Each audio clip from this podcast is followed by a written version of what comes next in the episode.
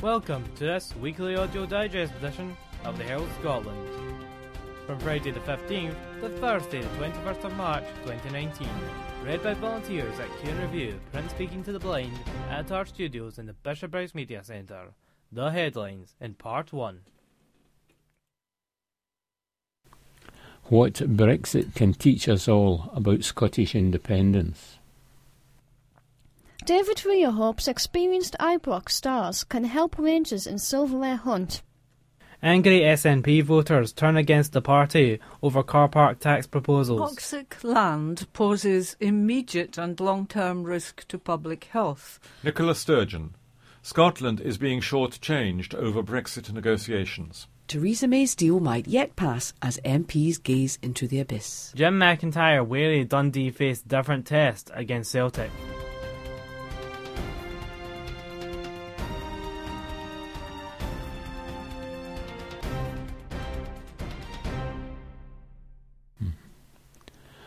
The Herald, Monday, March the 18th. The Mark Smith column. What Brexit can teach us all about Scottish independence. If you haven't seen the Brexit stare off yet, check it out online because it's one of the funniest things that's happened so far. The writer Will Self and the Tory MP Mark Francois were on BBC Politics Live to talk about the EU referendum, but ended up trying to outstare each other. Neither blinked and neither budged until, in the tradition of all pointless arguments between men, a woman intervened to break it up. Not only was it delightfully mad, it was a good metaphor for the Brexit process. Immovable, irrational, and a little bit childish. It was also a reminder that, on the endless difficult subject of leaving the EU, we still haven't found the man or woman we need to break up the fighting. If there is any upside to be found in the whole thing, and you have to look pretty hard, it's this. The face-off between leavers and remainers could delay and possibly frustrate Brexit, although the longer-term consequences are still unclear. Over the weekend, we heard Nicola Sturgeon say again that Brexit makes Scottish independence more likely. Her deputy, Keith Brown, also said the mess of Brexit might be when the momentum for independence becomes unstoppable. In other words, the SNP is hoping still that the chaos of Brexit will drive voters into their arms. However, I wonder if we have really properly looked for the clues in the chaos, the little signs to be found in the rubble, and asked, what can we learn from them? The SNP keep arguing that the more people hate Brexit, the more they will love independence, whereas some unionists argue Brexit is a clue to how hard negotiating independence will be. But let's leave Mr. Self and Mr. Francois staring at each other for a minute. What shall we and we take a look at the actual parallels between leaving the EU and leaving the UK? The picture is more mixed than you might think. For a start, the UK is not the same as the EU, although the differences provide useful pointers. For instance, Difficult as Brexit is, the fact that the UK is a sovereign state means it can leave the EU without having to make difficult decisions about what currency it uses.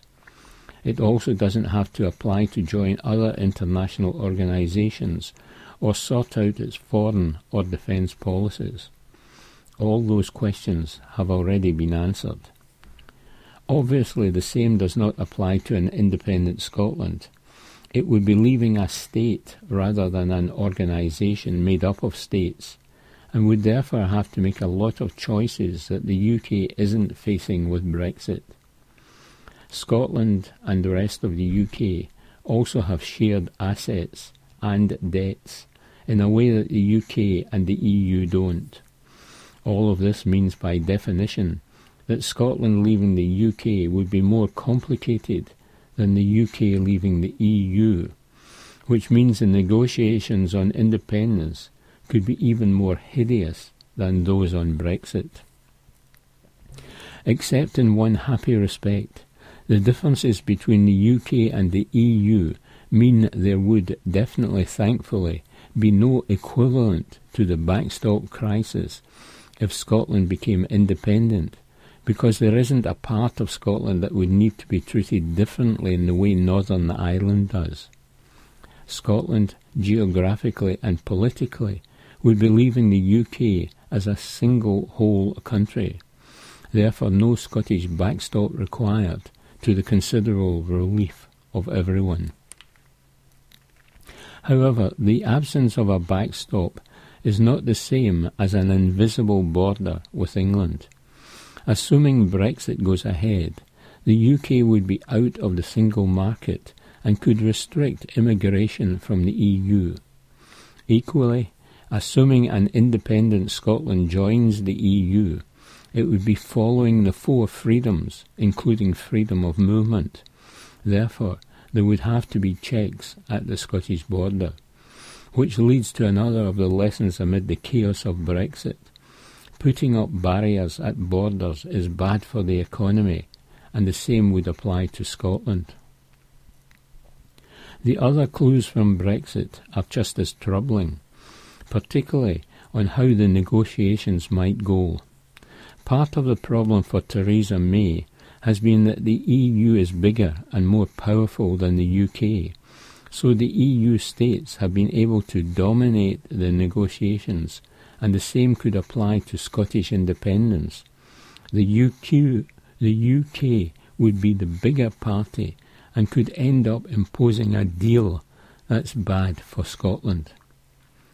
And that's before we come to the political divisions within Scotland. With Brexit, we've seen a minority government led by Mrs May that's paralysed by a split between hard and soft Brexiters and is reliant on a small party, the DUP, to get a deal through. But Nicola Sturgeon could find herself in a similar situation, except the divisions in her case would be between hard and soft nationalists arguing over how close to stay in the UK.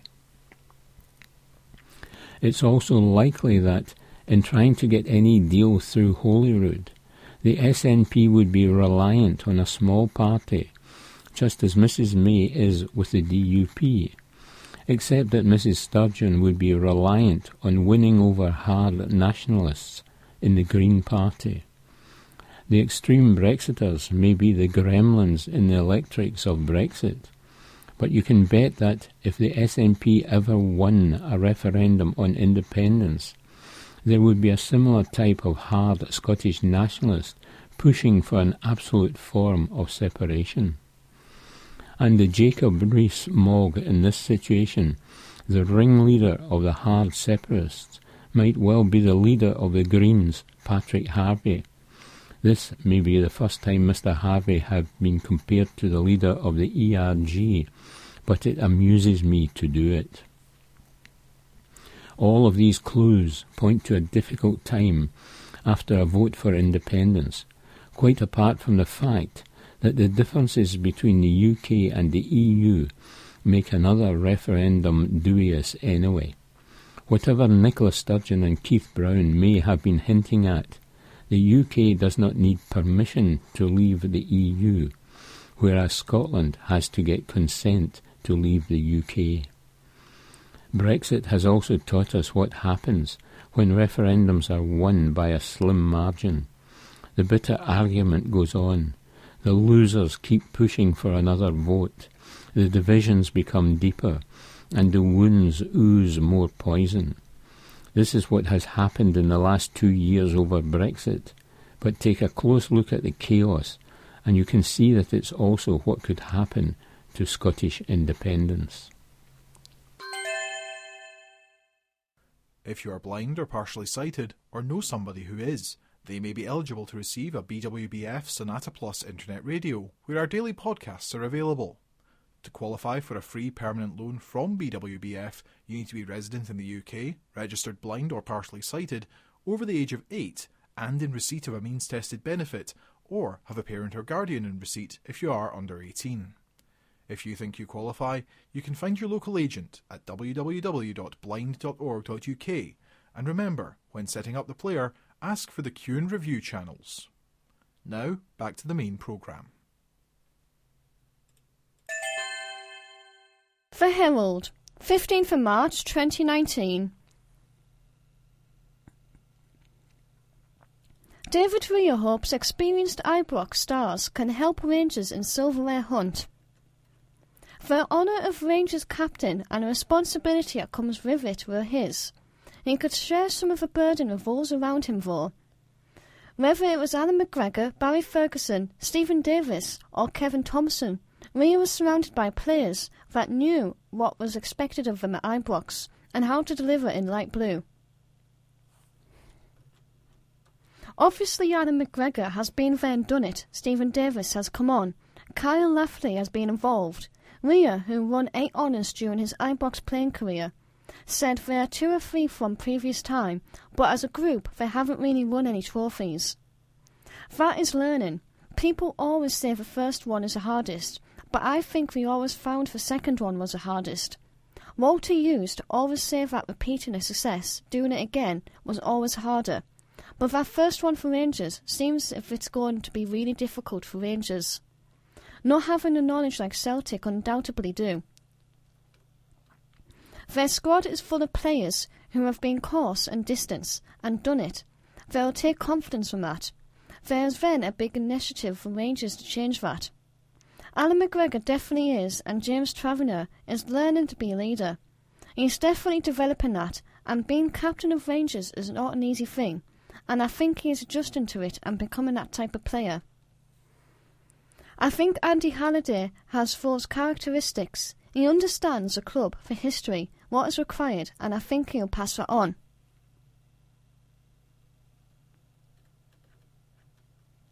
Ryan Jack and Scott Arfield, guys that have been around the block a bit longer and have knowledge of the situation and what is required and have played at a decent level. They are players there that can help out by passing on knowledge. For those that are new to Rangers, the events of recent months will have been an eye-opening experience. When we arrived at Ibrox in 2007, he was seen as a stopgap, a short-term fix to a defence issue. His efforts were way outstripped, with early expectations as Rangers enjoyed huge success. Now he looks on at a changed landscape in our game. As you get older, I definitely think you'll feel the pressure more, he said, especially in Glasgow with the lads that understand the situation, and now what it means when Celtic pushing for 10 in a row, 8 in a row, or whatever. It comes with it, that pressure, and especially as you get older, you think more about it, or in my experience, more about it. If you're younger, you go and enjoy it, and go and play, and don't have the baggage you do when you get older, and have been through bad times, and know what it's like not to win a league, or have the opposition been successful. These things weigh on your mind, and you try to use them as motivation to be successful. Those that cannot handle pressure or deal with the spotlight are ultimately of no use to Rangers. We've all seen loads of players who have come up here and we know are really talented and have done well in other leagues, but the actual intensity and scrutiny and pressure you have under can put some players is something you either adjust to or don't. I would never say you actually get to a stage, you actually like it. You just see it as a terrain as you survive through it. Remember, this weekly digest programme is just a selection of what we produce. You can access more daily content online for free at cueandreview.com forward slash free podcasts for free daily podcasts of the Herald Scotland and Evening Times and weekly digests of the National and Inside Soap magazine. Alternatively, you can access all of these services via a BWBF Sonata Plus internet radio player. Now, back to the main programme. The Herald Scotland Politics recorded on the 18th of March 2019 Angry SNP voters turn against the party over car park tax proposals. From the Herald Scotland Online. Angry SNP voters have written to Scottish ministers complaining about unfair plans to introduce a car park tax. The workplace parking levy was one of the key parts of a deal between the SNP and the Greens, enabling the minority administration to get its tax and spending plans through Holyrood in January. Councils will be given the power to impose the tax through an amendment to current proposed transport legislation going through the Scottish Parliament. The Scottish Conservatives claim that tax could cost workers up to £500 a year. First Minister Nicola Sturgeon was among those to receive letters from angry SNP members vowing to pull support for the party over the planned tax. The letters were revealed following a Freedom of Information request from the Scottish Conservatives. One wrote, I voted for the SNP for the last 44 years, but this ridiculous tax on workers driving to work is totally wrong. They said driving to their workplace takes 15 to 20 minutes, but would take an hour and a half and two buses to reach by public transport. The person vowed to resign their party membership if the tax goes ahead. Another wrote, I have always been an SNP supporter and voter. A quick check would also confirm I was a party member. I do appreciate the Scottish Government say it's up to local authorities to action the tax or not. However, I have absolutely no shadow of doubt that the SNP run Glasgow City Council and others will seize the opportunity to raise revenue via this unfair tax, and it will fall on people like me to just stump out because employers won't take the cost, for a simple reason why would they? The shift worker said using buses to get to work would add two hours to his commute. A lifelong SNP supporter wrote to Transport Secretary Michael Matheson expressing disgust at the tax and vowing never to vote SNP again, saying the party comes across as flippant and smirky. One charity worker said the charge would be game over for them as they cannot afford to pay. She told Mr. Matheson, How could I and many like me consider voting SNP ever again? Another voter wrote, This appears to have been added to the budget late, to get it through Parliament, without really considering how it will affect employers and their employees. More than a dozen employees of airline Loganair working at Glasgow Airport wrote to Mr. Mackay, opposing the levy, saying, It is unfair and unreasonable to impose a workplace car parks tax when I have no realistic alternative to using my car. The GMB union also wrote opposing the tax, while the Scottish Association of Social Workers called for the NHS exemption to be extended to their staff. Friends of the Earth Scotland and other environmental organisations wrote backing the tax, saying it will cut emissions and congestion. Tory finance spokesman Murdo Fraser called for the levy to be scrapped. He said, after being inundated with views from members of the public, the SNP should be left in no doubt about just how unpopular this plan is.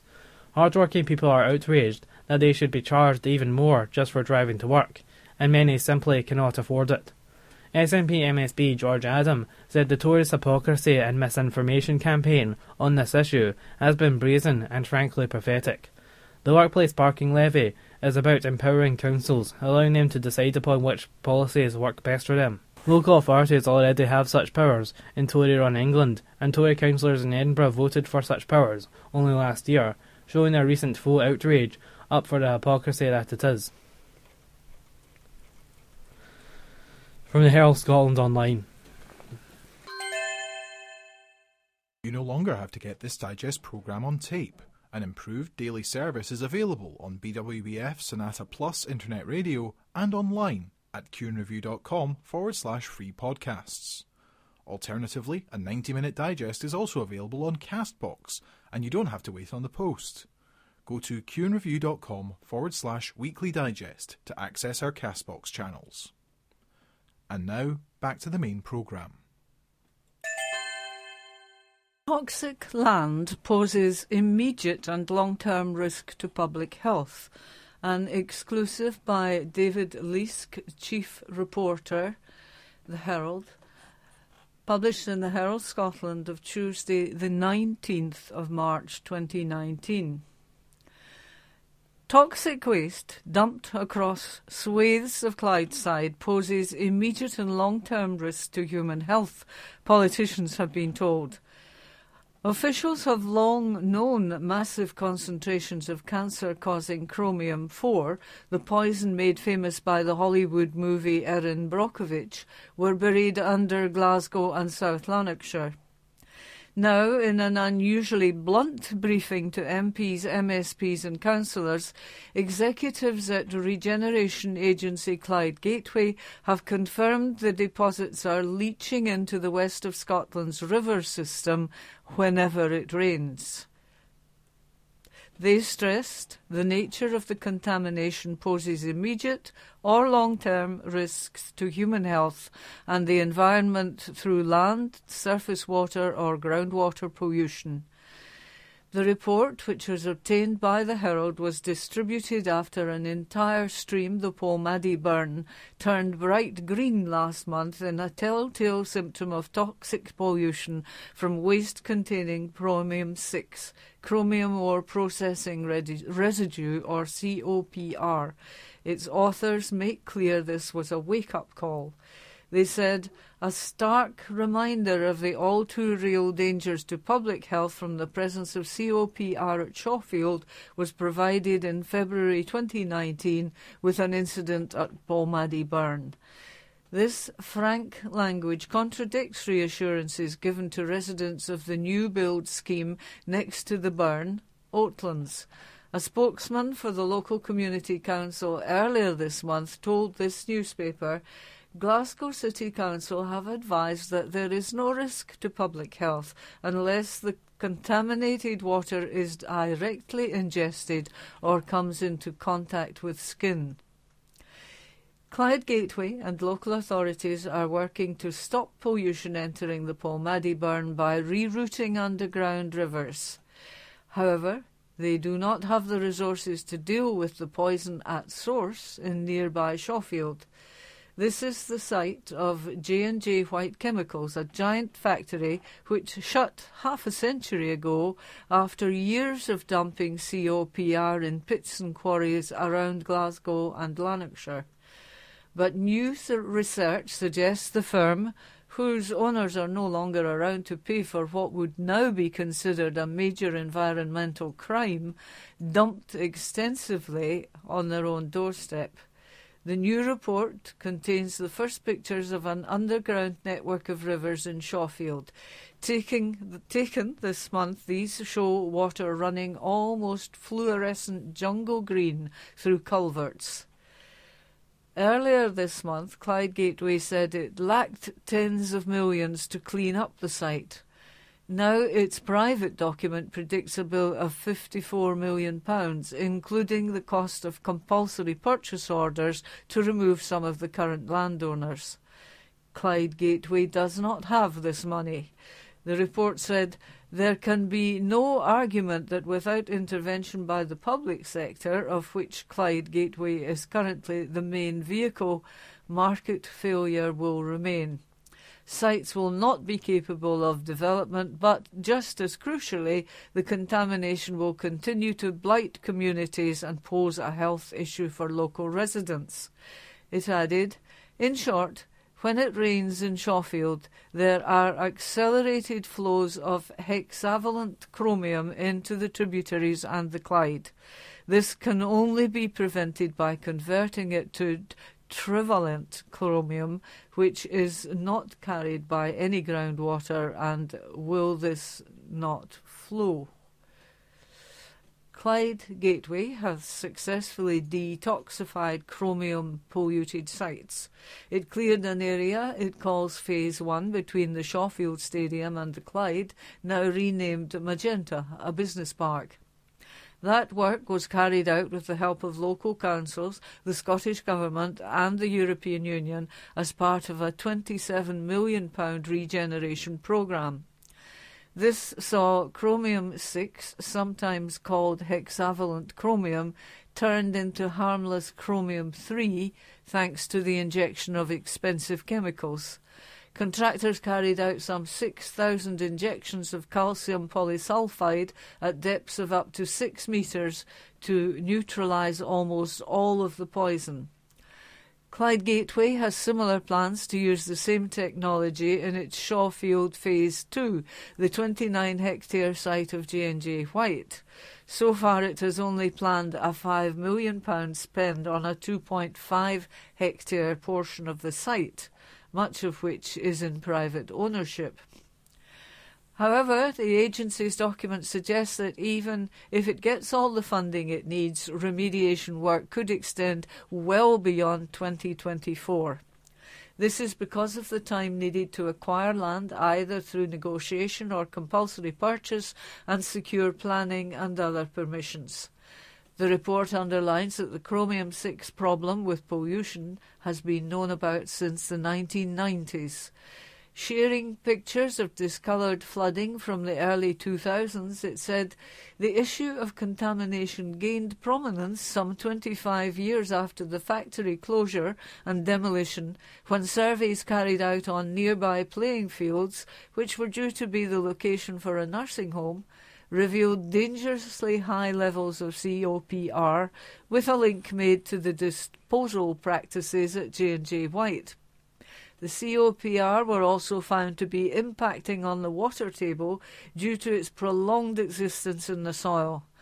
Polluted water was entering a number of tributaries such as the West Burn, Mallsmire, and the Polmadie Burn, elements of which were underground and subsequently flowing into the Clyde.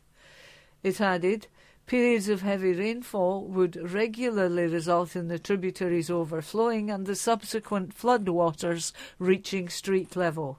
The colour of such floodwaters was green, giving a clear indication that chromium was being carried to locations beyond where it had originally been buried.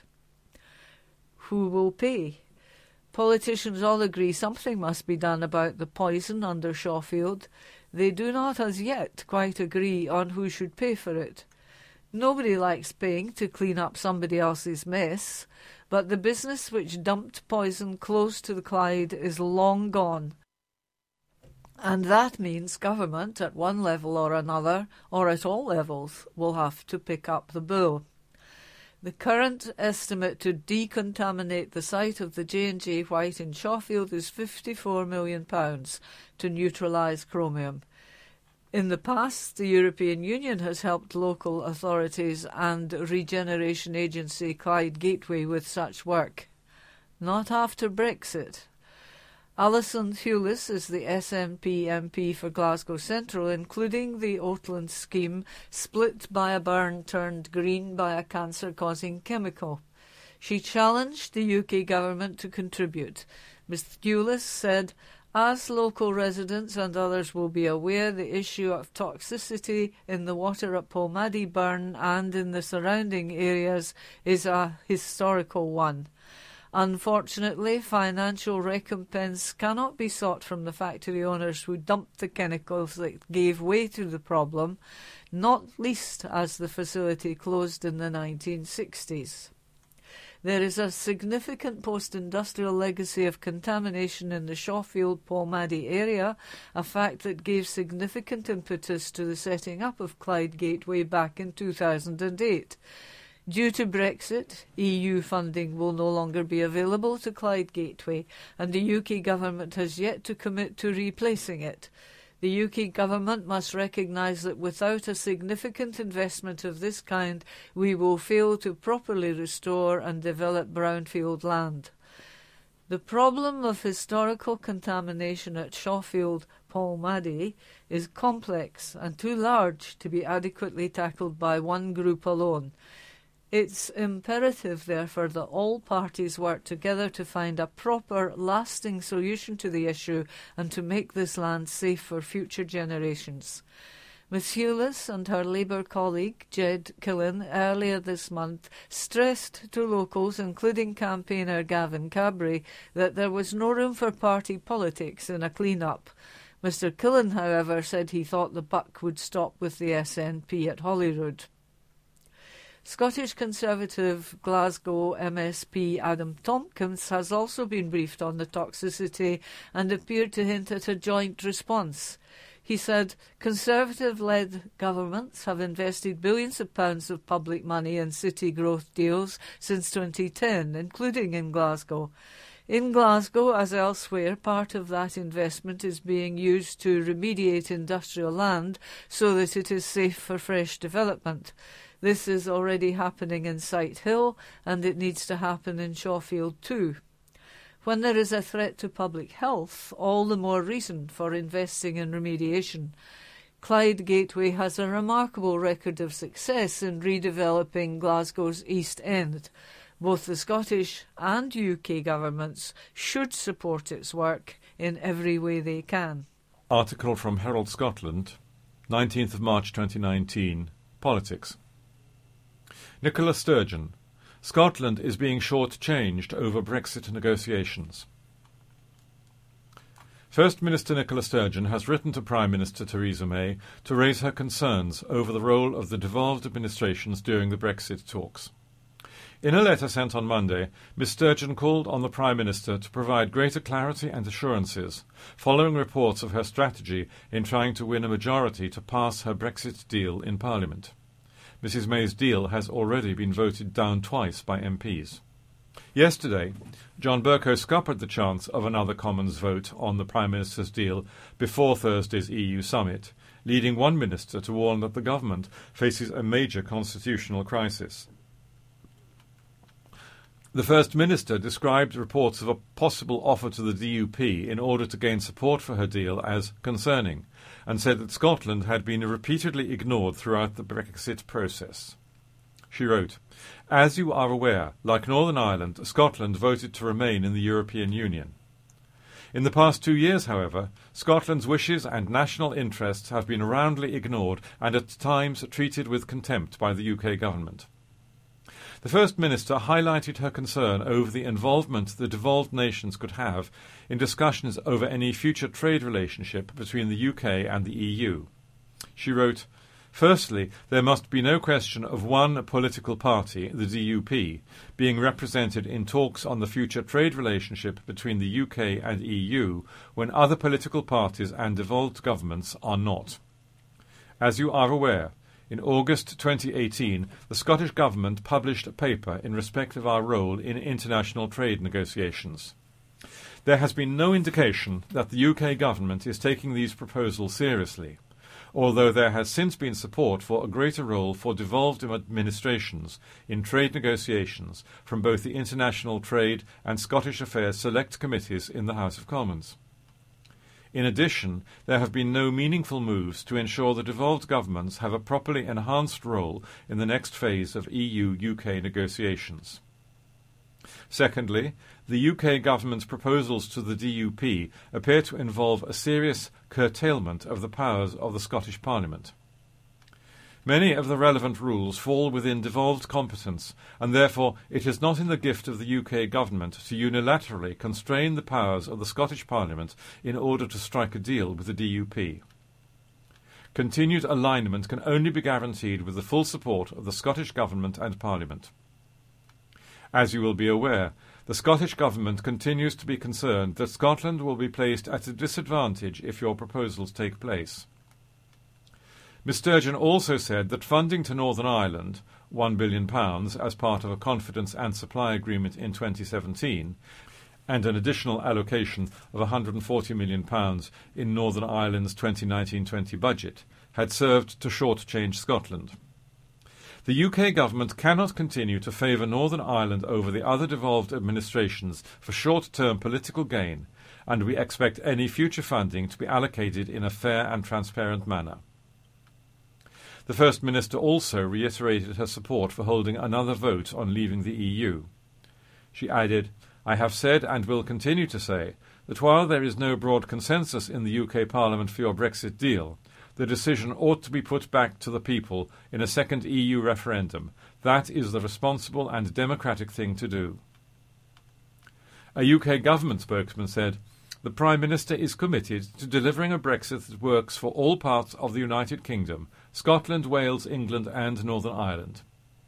The deal she has negotiated is in the best interests of businesses and households across Scotland and will bring new opportunities to fishing and farming communities. We have worked constructively with the Scottish Government throughout the Brexit process, consistently updating them on negotiations and listening to their views. Cue and Review Print Speaking to the Blind are a charity based in Bishopbriggs. We're currently looking to recruit volunteer access to audio ambassadors in East Dunbartonshire to place leaflets and business cards at businesses, shops, and amenities in the area, and to show the public how to listen to daily and weekly online articles from the Herald Scotland, Evening Times, The National, and Inside Soap magazine for free. If you would like to volunteer and become an Access to Audio ambassador, please contact Michael Rankin on 0141 772 3976 or email aaatl at cueandreview.com. That's triple ATL at cueandreview.com. In addition, we are also recruiting for volunteer readers and technicians. If you're interested in reading or technically supporting a recording team, please contact us on 0141 772 3976 or email information at cueandreview.com. Details of all of our volunteering opportunities are available on our website at cueandreview.com. Thank you. Now, back to the main programme. The Glasgow Herald from Wednesday, the 20th of March 2019. Opinion Theresa May's deal might yet pass as MPs gaze into the abyss. By Iain Macwhirter, political editor. Well, at least he gave us something new to bicker about for 24 hours. John Bercow, the Commons Speaker, is insufferably pompous and long winded, but his lecturing the government on Erskine May was a great piece of political theatre. It means very little, because while it's clearly out of order for the government to put the same motion to Parliament again and again, there are many ways in which Theresa May's deal can be repackaged, such as formally proposing a change to the date of Article 50, which is currently the law. And if that doesn't work, she can put a motion to suspend standing orders. Of course, she needs a majority for that to work, and she still hasn't got one. The Brexit press seemed to believe that the Bercow bloc was a blow in favour of Remain, but it was equally welcomed by hard Brexiters like Sir Bill Cash and Owen Paterson.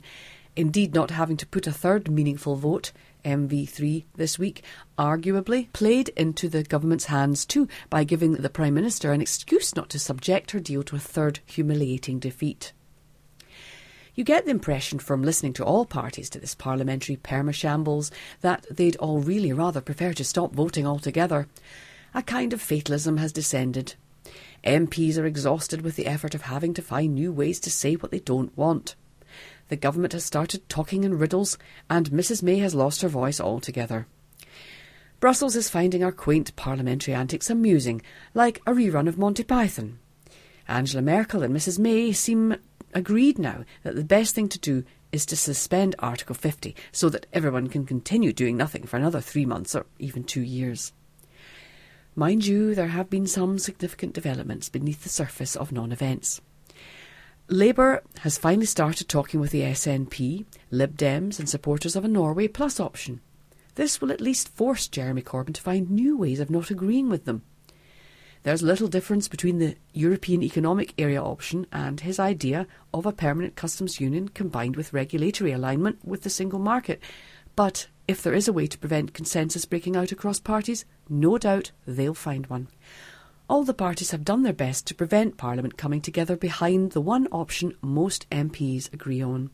They all want to be able to blame each other for whatever happens after Brexit Day.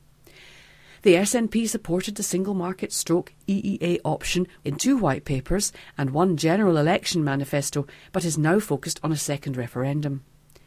For their part, many Tory and Labour Brexiters, the more sentient ones, are getting seriously worried that, by continuing to reject Mrs May's deal, they may lose Brexit altogether. This is an entirely rational fear.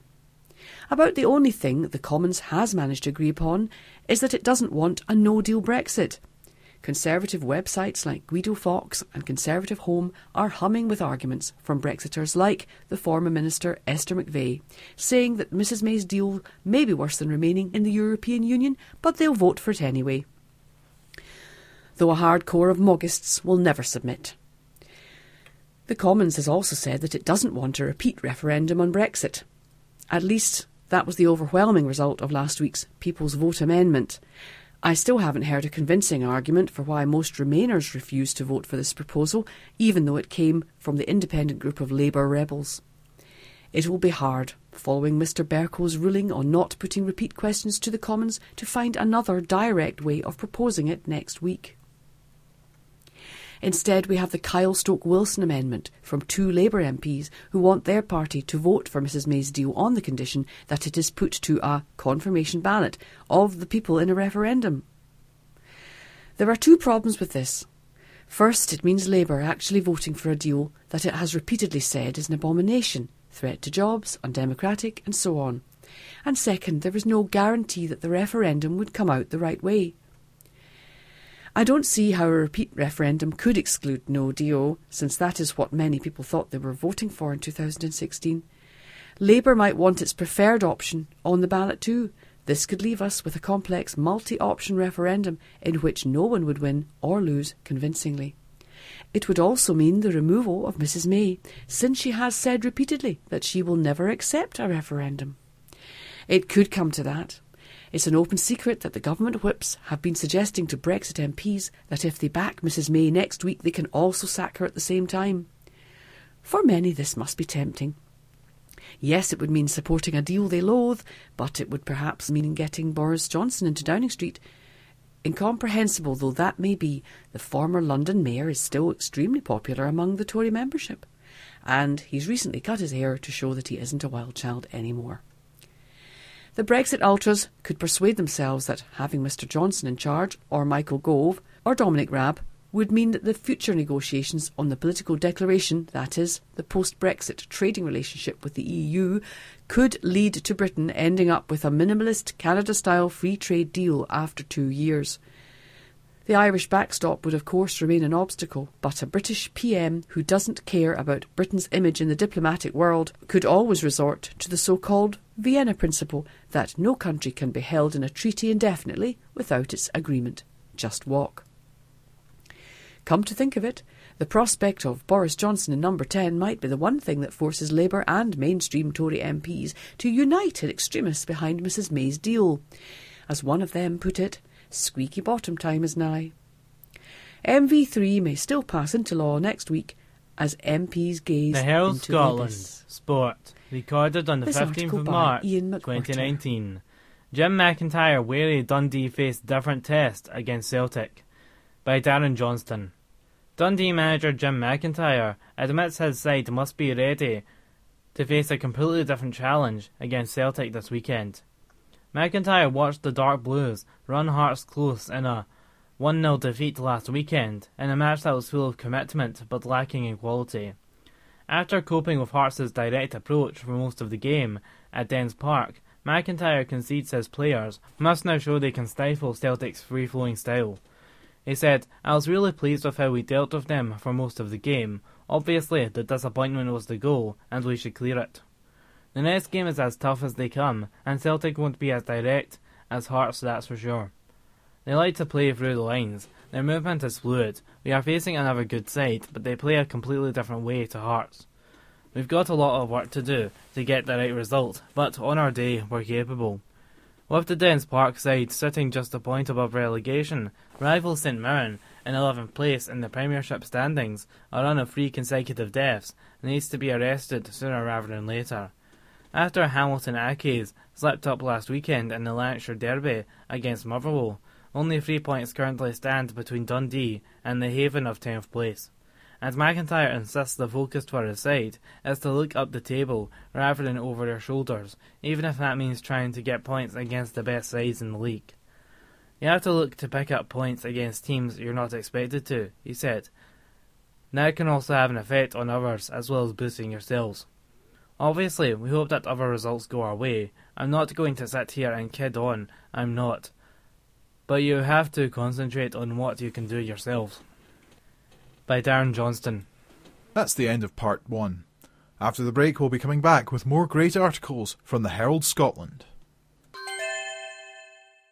Visually impaired people are being invited to see if they are eligible for a free, specially adapted radio from a charity. The British Wireless for the Blind Fund, BWBF, provides the equipment to those with sight loss around the UK who meet its criteria. Radio is a lifeline to those who are blind and partially sighted, providing companionship and helping them to keep in touch with what's going on in the world, as well as in the local community. BWBF offers equipment free of charge to those who have sight loss and are in receipt of a means tested benefit. BWBF is launching its Reaching Out campaign to try and increase awareness about their equipment and help more people who are blind and partially sighted. Our Regional Development Manager, Sophie Weldon, said, Our radios are designed so that a person with sight loss can use them easily and independently. All equipment is delivered to the home by a volunteer who sets it all up and provides support in using it. We offer a range of equipment digital radios, CD players, memory stick players, internet radio, and even a specially designed app. Our radios are vital to someone who cannot see. They provide news, information, and entertainment, but also, more importantly, companionship and a friendly service. If you or someone you know is interested in a BWBF radio, please contact Sophie Weldon at sophie at blind.org.uk. That is S O P H I E at B L I N D.org.uk or phone 01283 790 208 that's 01283 790 208 or on 07540 724 063. That is 07540 724 063. To find out more about the British Wireless for the Blind Fund, follow us on Twitter at British Wireless, like us on Facebook, or go to blind.org.uk. Now, back to the main programme.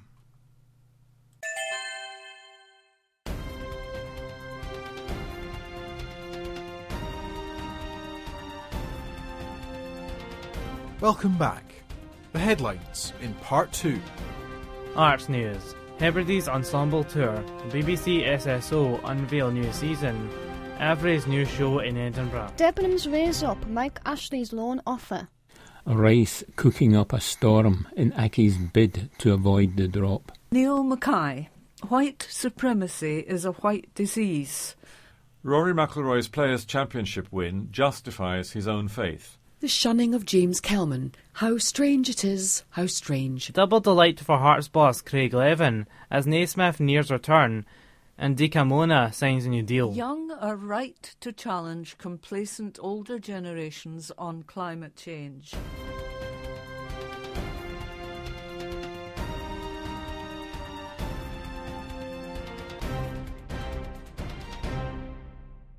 The Herald Scotland.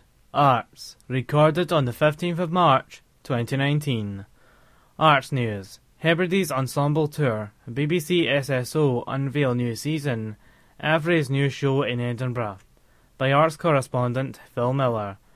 The Hebrides Ensemble is on tour to Perth, Edinburgh, and Greenock with the Irish soprano Ailish Tynan. The group will perform two concerts on the 6th of May, a lunchtime concert at Perth Concert Hall and a tea time concert at Greyfriars Kirk. On the 7th of May, the ensemble makes its Greenock debut at Beacon Arts Centre. The concert in Perth will be live streamed for its international audience who are unable to attend its concerts in person. The programme includes works by Rebecca Clarke, Judith Weir, Jean Françaix, Rosalie Burrow, and Ravel. Judith Weir will give a pre concert talk at the Beacon Arts Centre on Tuesday, the 7th of May, in advance of our International Composers Seminar on Wednesday, the 8th of May, at Edinburgh's Stockbridge Parish Church. The ensemble performs regularly at venues and festivals throughout the UK and Europe, and is regularly featured in broadcasts for BBC Radio 3. In recent years, the ensemble has given premieres at the Muziekgebouw in Amsterdam, London's King's Place, the Wigmore Hall, Aldeburgh Festival, and in 2018 made its debut appearance at the BBC Proms. The BBC Scottish Symphony Orchestra has launched its 2019 20 season, which includes world premieres from Enrico Trapella, Roxana Panufnik, Emma Ruth Richards, and Bent Sorensen, and a UK premiere from Chaya Czernowin. The season features an orchestral adaptation of Wagner's The Ring, and a concert dedicated to the music of Heinz Holliger, the Swiss musician and conductor, in tribute to his 80th birthday. Elsewhere in the season, the orchestra will be conducted by Ilan Volkov for Nono's Per Bastiana, Tai-Yang Cheng for orchestra and electronics. Guest conductors including Antony Hermus, Alondra De La Parra, Michael Sanderling, Gergely Madaras, Valentina Peleggi, and Mark Wigglesworth. There will be a tour of Japan for the first BBC Proms Japan. A Beethoven symphony cycle will be performed over five evenings to mark the 250th anniversary of Beethoven's birth. Thomas Dausgaard, BBC SSO chief conductor, said, I'm really looking forward to the new season and to sharing our joy in music with people across the country and abroad, live and broadcast. The fearless excellence of the BBC SSO, our beautiful hall and great audience makes for a dynamic and irresistible cocktail. The Beethoven symphonies will be performed over five evenings in Glasgow. The artist Charles Avery is to present his new show, The Gates of Onomatopoeia, from the 27th of April to the 13th of July at a gallery in Edinburgh. Avery, since 2005, has made art focused on his own fictional island, with sculptures, drawings, texts, and other works.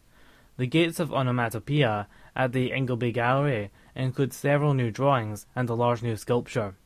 Tree number 6, the Union Tree, is seated at the centre of the gallery.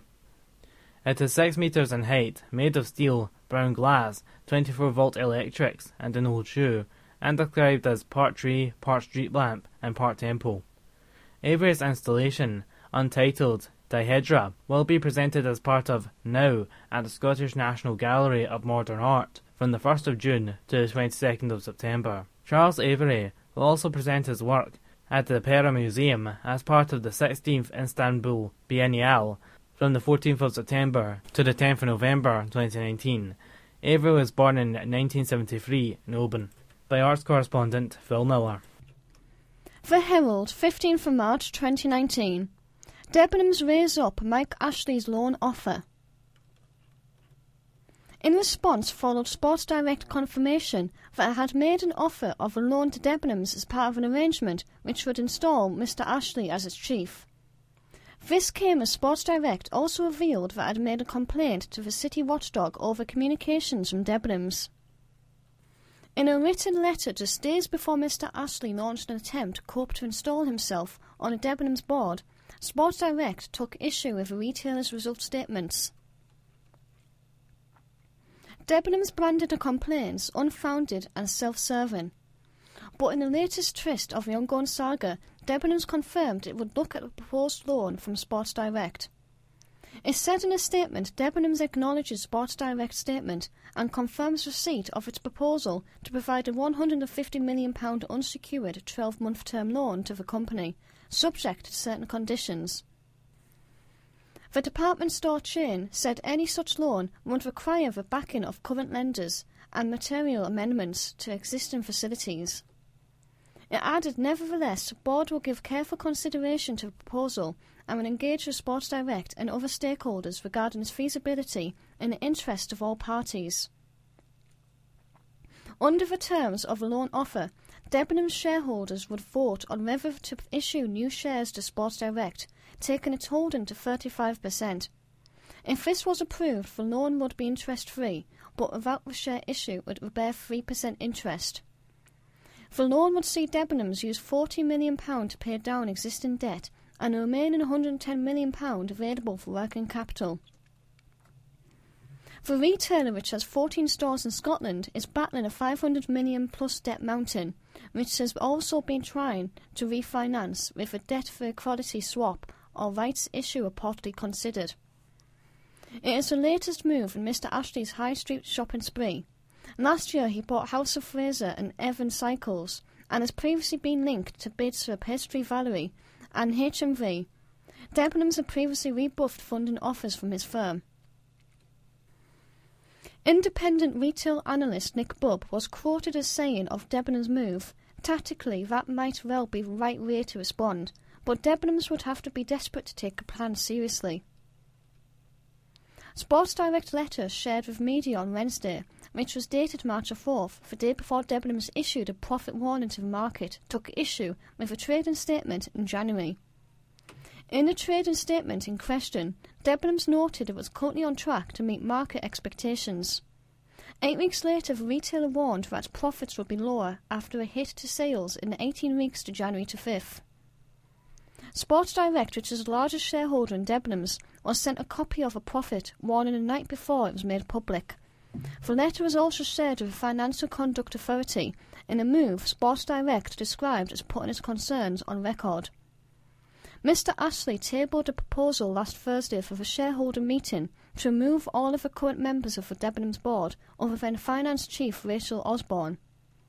Part of the department store chain plans have included the closure of 50 stores. If you are blind or partially sighted, or know somebody who is, they may be eligible to receive a BWBF Sonata Plus internet radio, where our daily podcasts are available. To qualify for a free permanent loan from BWBF, you need to be resident in the UK, registered blind or partially sighted, over the age of 8, and in receipt of a means tested benefit, or have a parent or guardian in receipt if you are under 18. If you think you qualify, you can find your local agent at www.blind.org.uk. And remember, when setting up the player, ask for the Cue and Review channels. Now, back to the main programme.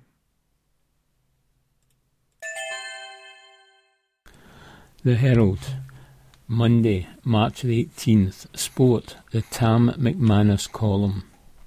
Rice cooking up a storm in Accies' bid to avoid the drop. Hamilton Accies. At the start of every season, they are chalked up as the bookies' favourite to get relegated. The Accies are perennial Premiership strugglers, but year after year they prove so many of the pundits and so-called experts wrong. But I must admit, in the latter part of Martin Canning's reign, I did think that they would finally succumb to the dreaded drop. And obviously, so did the Hamilton board. Accies had won just four of their first 23 league games, and the style of play under Canning I thought was more set up to try not to lose rather than having a go, being positive, and going for three points every week. I think the majority of the Hamilton fans would uh, agree with that. That's not me having a go at Canning, far from it. He achieved his objectives at Hamilton and kept them in the Premiership for three straight seasons. That is no mean feat. But for me, football is an entertainment business. Yes, you need to get results, but supporters pay money and want to watch entertaining football. That's why I think the Hamilton Accies fans have taken to Brian Rice straight away. Chipper, as he is known among the football fraternity, is without doubt one of the most positive coaches I have ever worked under. He was John Hughes's assistant manager at Falkirk when I was a player at the club back in 2006. Yogi himself is in much the same mould as Brian, in that he wants his sides to be brave and attack. Neither of them ever set up that Falkirk side to be defensive or to nick a point. We had Russell Latapy in a free role and went and attacked teams home and away. That applied to both sides of the old firm too. We took a couple of pastings along the way, but we also beat Celtic at Parkhead and Rangers at the Falkirk Stadium. We were open and expansive, and the management team had massive confidence in the players. Basically, we were allowed to go and express ourselves with very little pressure. Brian was so attack minded in his thinking, and when I heard that he had been appointed Hamilton Accies manager, I knew straight away that the Accies fans had the manager they craved. I was actually at his debut game as a manager in what turned out to be a very watchable 1-1 draw with relegation rivals Dundee. Both Hamilton fullbacks were bombing forward during the first ten minutes. It was gung-ho stuff. They bombarded Dundee with shots and crosses, and straight off the, the bat, the Accies fans, who had been starved of that kind of entertainment for years, were hooked. There was so much positivity on the park that it immediately transferred to the fans. I had a little smile to myself and said, Whatever happens between now and the end of the season, Hamilton Accies will be flat out trying to win every game home and away. That's what supporters want. Yes, there will be some tankings along the way, simply because of the way Chipper will set them up. Accies certainly got one from Rangers in a 5 0 defeat at the start of his reign. But I think the Accies fans will swallow that if they can go and beat teams of the calibre of Aberdeen, St Johnstone and Hearts, which they have done in recent weeks. Of course, results matter, and ultimately Brian needs to keep Hamilton Accies in the Premiership. They now have a six point gap over Dundee and are seven points above St Mirren after a great win over Hearts at the weekend, with the split just a few games away. Accies will probably need another two or three wins between now and the end of the season to secure their Premiership status. What I do know is that they will probably come when people least expect it, much like winning at Pittodrie and beating the aforementioned Hearts. The Hamilton fans are lapping up the football that is being played at the minute and the refreshing attacking tactics. I just hope that Chipper gets rewarded by keeping them in the division. I think coaches like him are a dying breed. They say fortune favours the brave. If that is indeed the case, then Brian Rice will get his just rewards, and once again Hamilton Accies will defy all the odds. And another thing, Celtic ground out an ugly workmanlike one nothing win at Dens Park yesterday to go 10 points clear in the Premiership table. It was a very poor performance, but they do what great champions always do. They find a way to win. It's a trait that Rangers simply don't have, that ability to win ugly. Until they do, Celtic will continue ploughing on towards 10 in a row. Neil Mackay, White Supremacy is a White Disease. An article by Neil Mackay, writer at large, published in the Herald Scotland of Tuesday, the 19th of March 2019. I remember driving down Detroit's famous Eight Mile Road with a white supremacist called Sean Sugg a decade ago. Sugg was fantasizing about genocide and talking about the so called 14 words which lie at the heart of the white supremacist credo and read, We must secure the existence of our people and a future for white children. If we are to defeat the far right terror now on the rise around the world, we must understand it. Atrocities, such as the New Zealand mosque attacks, don't happen in isolation. Like Islamist killings, there's a global ideology behind such attacks and sprawling networks of interlinked groups and people.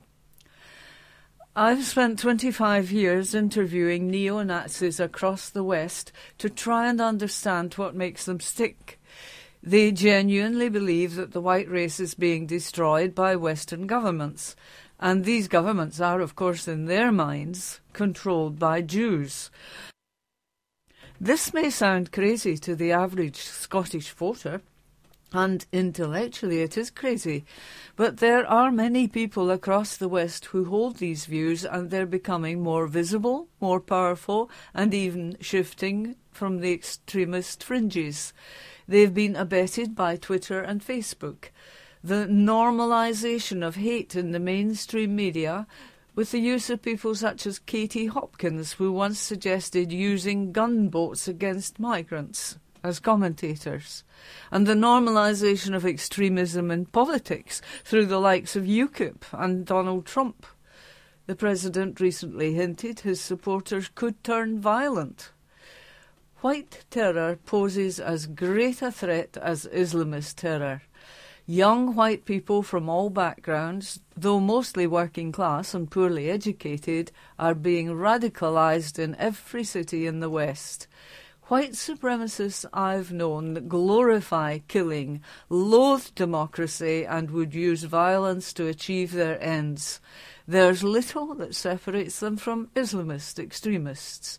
They're often life's losers. They hate and they want to destroy. Many long for race war. If yesterday's shootings in Utrecht were indeed the work of an Islamist gunman, we need to begin to fear the rise of tit for tat murders. In the wake of the New Zealand attack, a rash of hate crimes broke out across Britain. A stabbing in Surrey is being treated as a terrorist incident. A man and a woman have been charged over an incident in Rochdale after a taxi driver was abused with threats referencing New Zealand. A woman and man were arrested over online comments about the attack. Police in London are hunting three men who made anti Muslim remarks and then attacked another man with a blunt object. Swastikas were daubed on walls in Oxford, along with references to the YouTuber PewDiePie, who was name checked by the Christchurch gunman. The Muslim Council of Britain says there is a palpable sense of fear among the community and has called for better security at mosques. Security funding has already been increased for synagogues and Jewish schools due to the rise in anti Semitic attacks.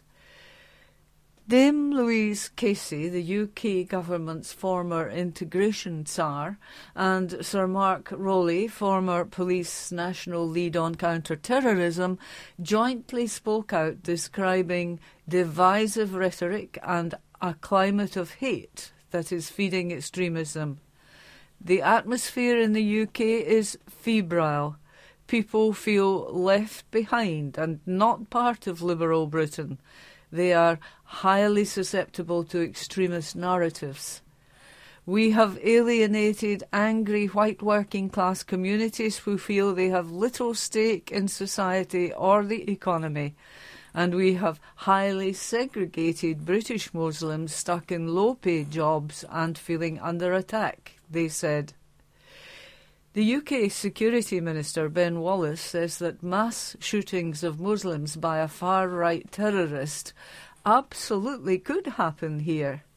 Crimes inspired by white supremacism have already happened here, however, as we saw with the murder of Jo Cox MP.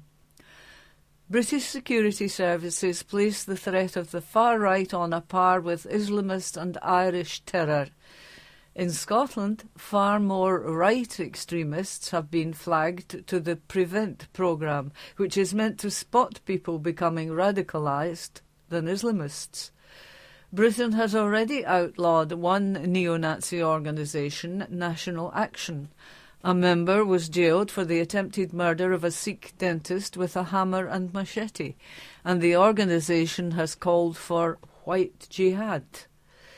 In the years which I have studied the far right, I've come to one firm conclusion fascism flourishes in a vacuum.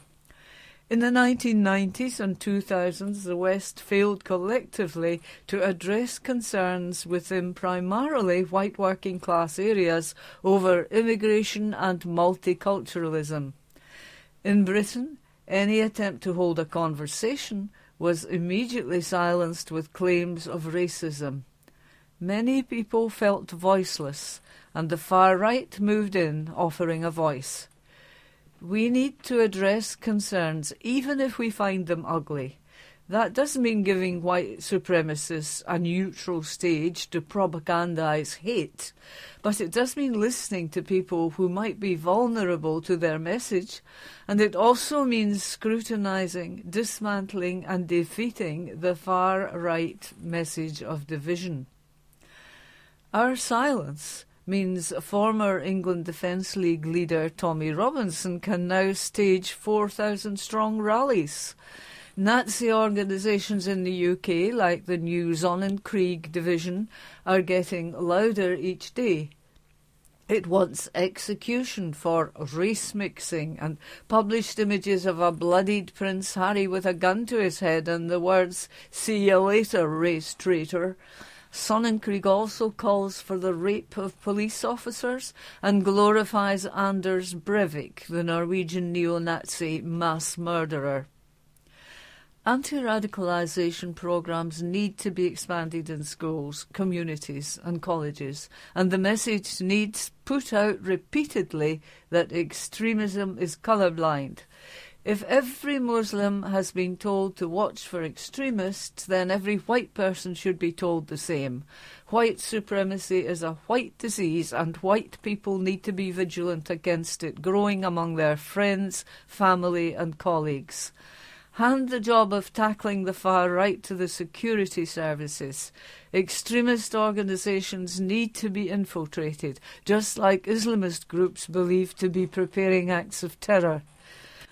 Arrest members and proscribe far right organisations like Sonnenkrieg Division once they advocate any form of criminal behaviour.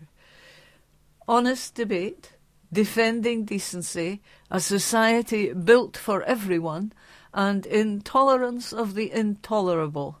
These are the values that will protect the liberal West.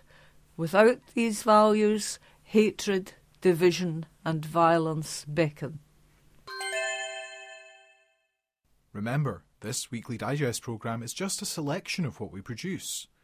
You can access more daily content online for free at cueandreview.com forward slash free podcasts for free daily podcasts of the Herald Scotland and Evening Times and weekly digests of the National and Inside Soap magazine. Alternatively, you can access all of these services via a BWBF Sonata Plus internet radio player. Now, back to the main programme. Article from Herald Scotland, 19th of March 2019, Sport. Rory McIlroy's Players' Championship win justifies his own faith. By Nick Rodger, golf correspondent. If there's one thing the modern world does particularly well, apart from, say, political nincompoopery on a quite jowl-shuddering scale, it's hysterical knee-jerk reaction. Everywhere you turn, there are tibiofemoral joints being flexed here and patellofemoral joints being cracked there as all and sundry embark on the kind of terror-stricken ripostes to a variety of situations that can only lead to one thing. That's right, an epidemic of sore blooming knees. Of course, the ongoing shenanigans with Brexit have not helped this general state of mouth-frothing delirium and boggle-eyed ranting. Out for a gentle meander the other day, this scribe was confronted by a bloke who was so convinced that a no-deal Brexit would lead to the immediate extinction of bread, he was tossing IOUs to the duck in the Rouken Glen boating pond. When it comes to matters involving Rory McIlroy, meanwhile, there is often a frenzied, unhinged reaction to his various golfing toings and froings, as ferociously fickle pundits and punters blow hot and cold, and regularly switch from gushing adoration to withering cynicism, like some hyperactive imbecile tugging on a pull-cord bathroom light. After his thrilling, brilliantly executed victory in the Players' Championship on Sunday, which brought him a first PGA Tour title for a year, McIlroy silenced his critics with rousing authority and a two-fingered flourish in circumstances which may, many may have expected him to sag. Not that McIlroy was going to gloat. I don't play golf to answer, I play golf for myself, he insisted. I play golf because I love the game and I know that I have a talent for it. It was a timely tonic for McIlroy and a success which featured all the hallmarks of a great champion. And that's what McIlroy is and hopefully will continue to be. I think I can make the next ten years even better than the previous ten years, said McIlroy. That's what my motivation is. The Players' Championship may not be a major, but this was a major moment for a player who will be bidding for the career Grand Slam at Augusta National next month. His tee shots of great fortitude on the 16th and 18th holes of the treacherous stadium course were so nerveless, disciplined, and unwavering that the Pro Tracer thingamy-bob that follows ball flight on the telly could have been made out of cast iron. And even in the tumult and pressure of the championship cut and thrust down the stretch, McIlroy approached it with a sprightly, decisive pace, which was a much needed antidote to the pesky virus of slow play. When all the cogs and pistons of McIlroy's game are working in unison, there is no finer sight in golf. Despite finding the consistency that once eluded him, he has not missed a cut since last June and has not been out of the top six in 2019. Critics questioned the Northern Irishman's hunger and his inability to close out a win, while tossing up the statistic that nine appearances in the final group of a tournament since the start of 2018 had failed to yield a victory. They fretted over his mental state, his putting, and his choice of caddy. That he pipped the 48 year old Jim Furyk to the title at Sawgrass merely underlined the folly of those who doubted him. McIlroy has not yet turned 30, but has already amassed 24 professional wins, including four majors. Health and fitness permitting, we can only wonder what he will have achieved by the time he reaches Furyk's vintage. In this game for all the ages, McIlroy has that time on his side as he moves forward towards his physical and mental prime. Patience remains one of the great virtues in this royal and ancient pursuit, and while many folk were working themselves into a dreadful fankle about Rory's drought and falling over themselves to reach for the panic button, just about the only player not getting hot under the collar was McIlroy himself. Doubt him at your peril. Inevitably, there already seems to be something of a clamour building, suggesting that McIlroy can now go on and dominate. We've been here before, of course, and not just with McIlroy. Ever since golf was liberated from the tyranny of Tiger, the global game has been in an era of relative parity. From McIlroy's last major win in 2014, for instance, the si- last 16 Grand Slam events have been won by 12 different players. Exerting a stranglehold is easier said than done. There are no guarantees in this age of formidable strength in depth, and in golf, predictions tend to be a fool's errand. What is certain is that the pandemonium surrounding McIlroy in the build-up to the Masters will be so breathless they'll be dishing out oxygen masks in the Augusta Media Centre. Either that, or they'll be performing replacement surgery on all those aforementioned knees. And another thing. Jordan Spieth, remember him? The three-time major winner has almost become something of a forgotten man. What would the 25-year-old give for Rory McIlroy's form these days?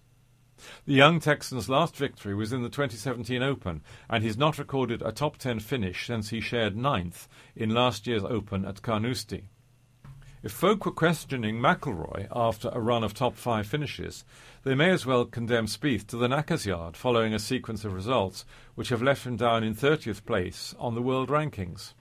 I'm getting tired of it now, grumbled Spieth of his slump. The Glasgow Herald, 21st of March 2019. The Shunning of James Kelman, How Strange It Is, How Strange, by Rosemary Goring, literary editor, columnist. Remember when James Kelman walked up to accept the Saltire Scottish Book of the Year award and proceeded to criticise the literary establishment?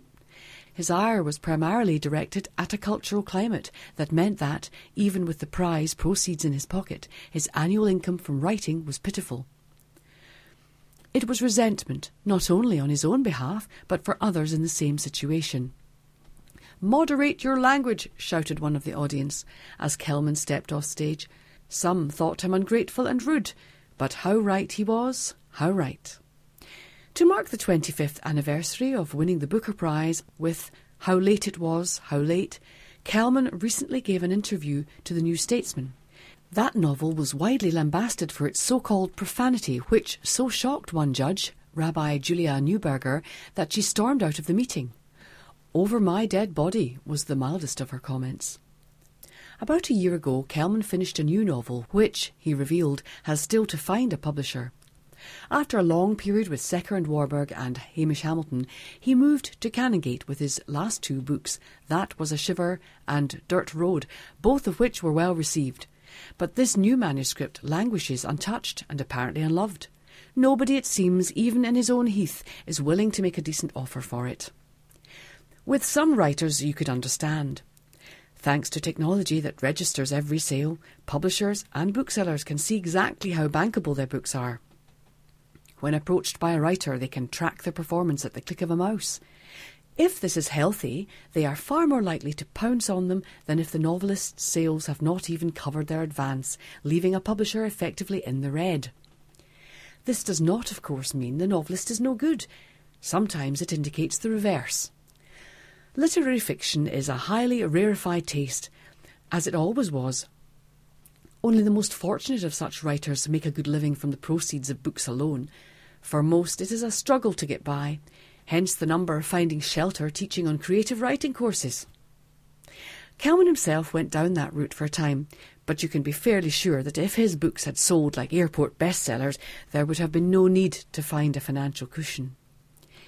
In what you can only call the good old days, a young writer like Graham Greene would be given considerable leeway with his early books by a publisher confident that one day he would reward their patience. Today there is no slack in the system, no time to nurture or take the long view.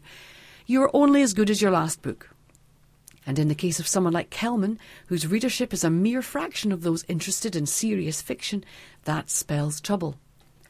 Why do most of those who leap on every little title by Julian Barnes or Rose Tremain often not bother with Kelman?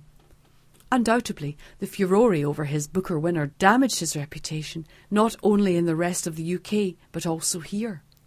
Kelman, however, suspects there is a more fundamental and disturbing reason.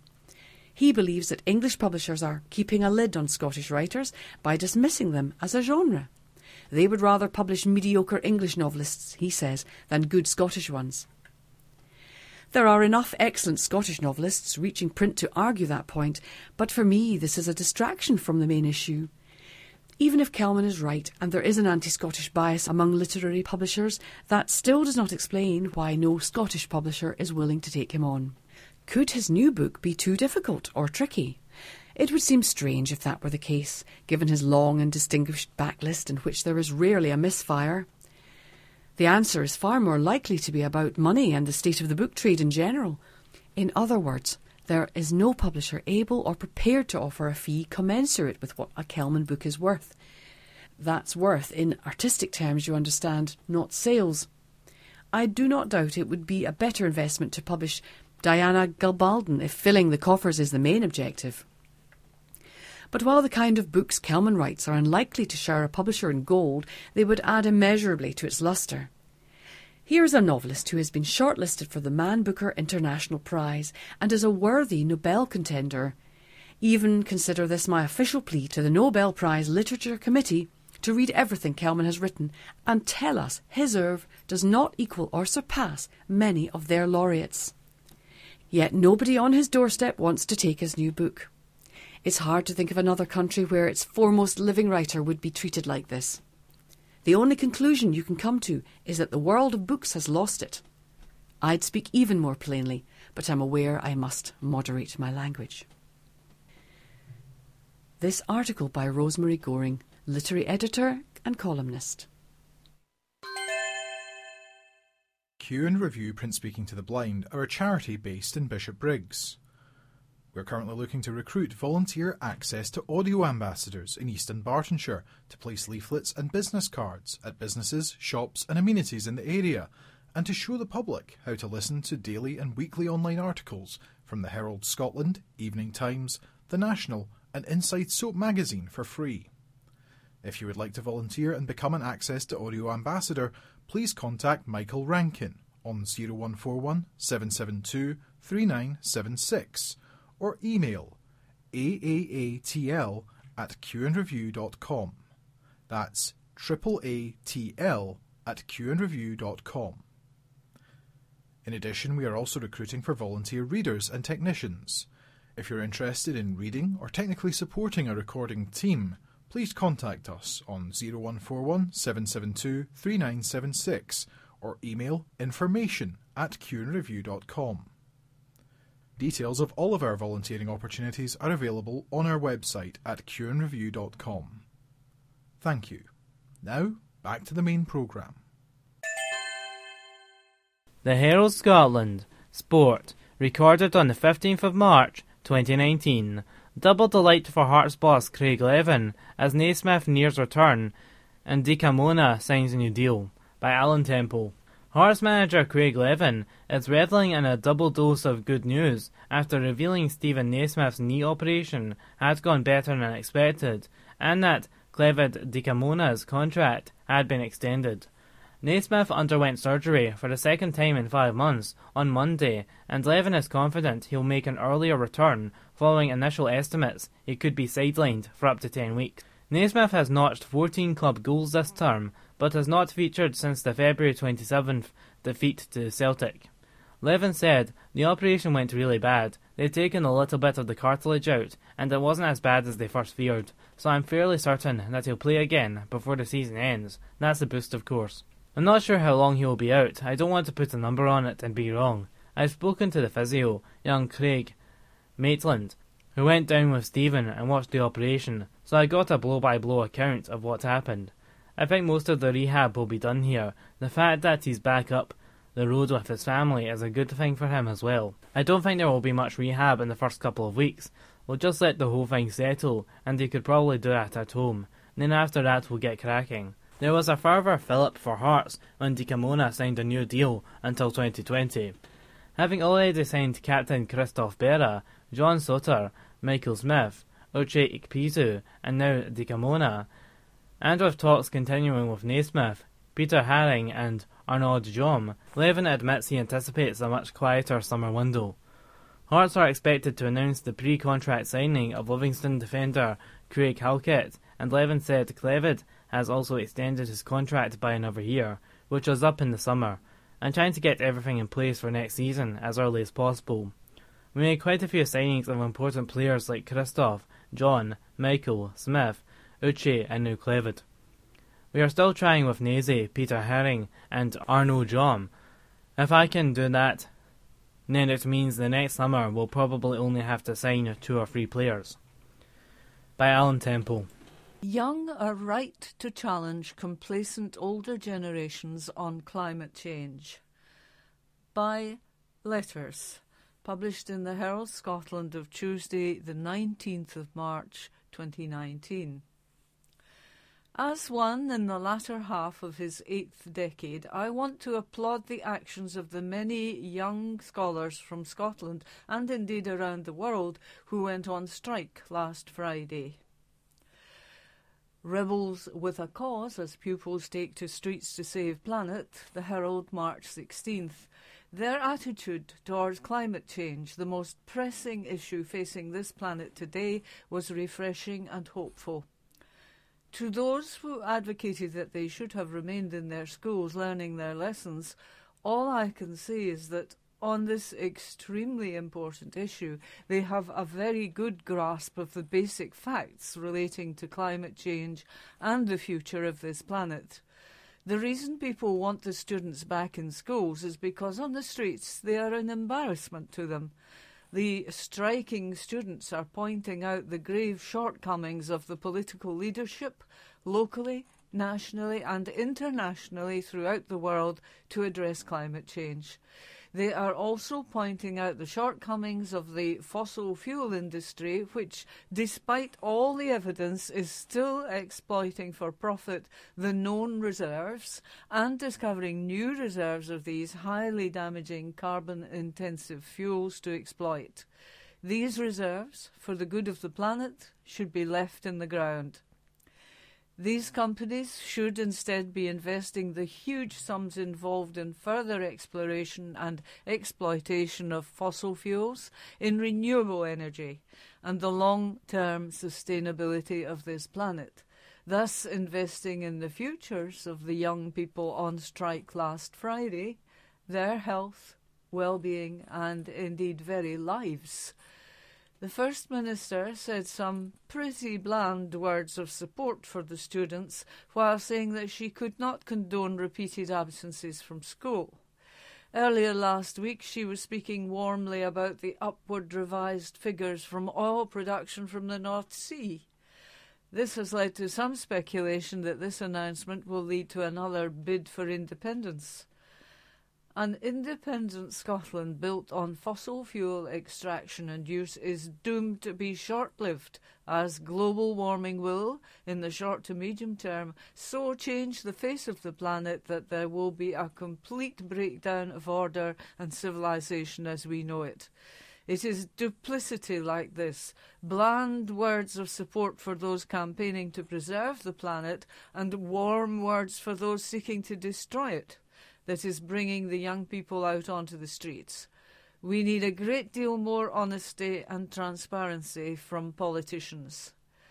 The First Minister leads a government that is bringing forward a bill to tackle climate change.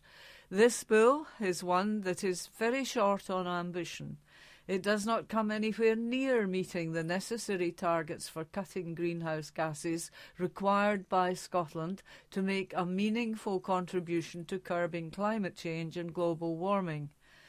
It will, if agreed in its present form, leave the young Scottish people who were on strike last Friday in a world where their country continues to contribute unnecessarily to the destruction of this planet.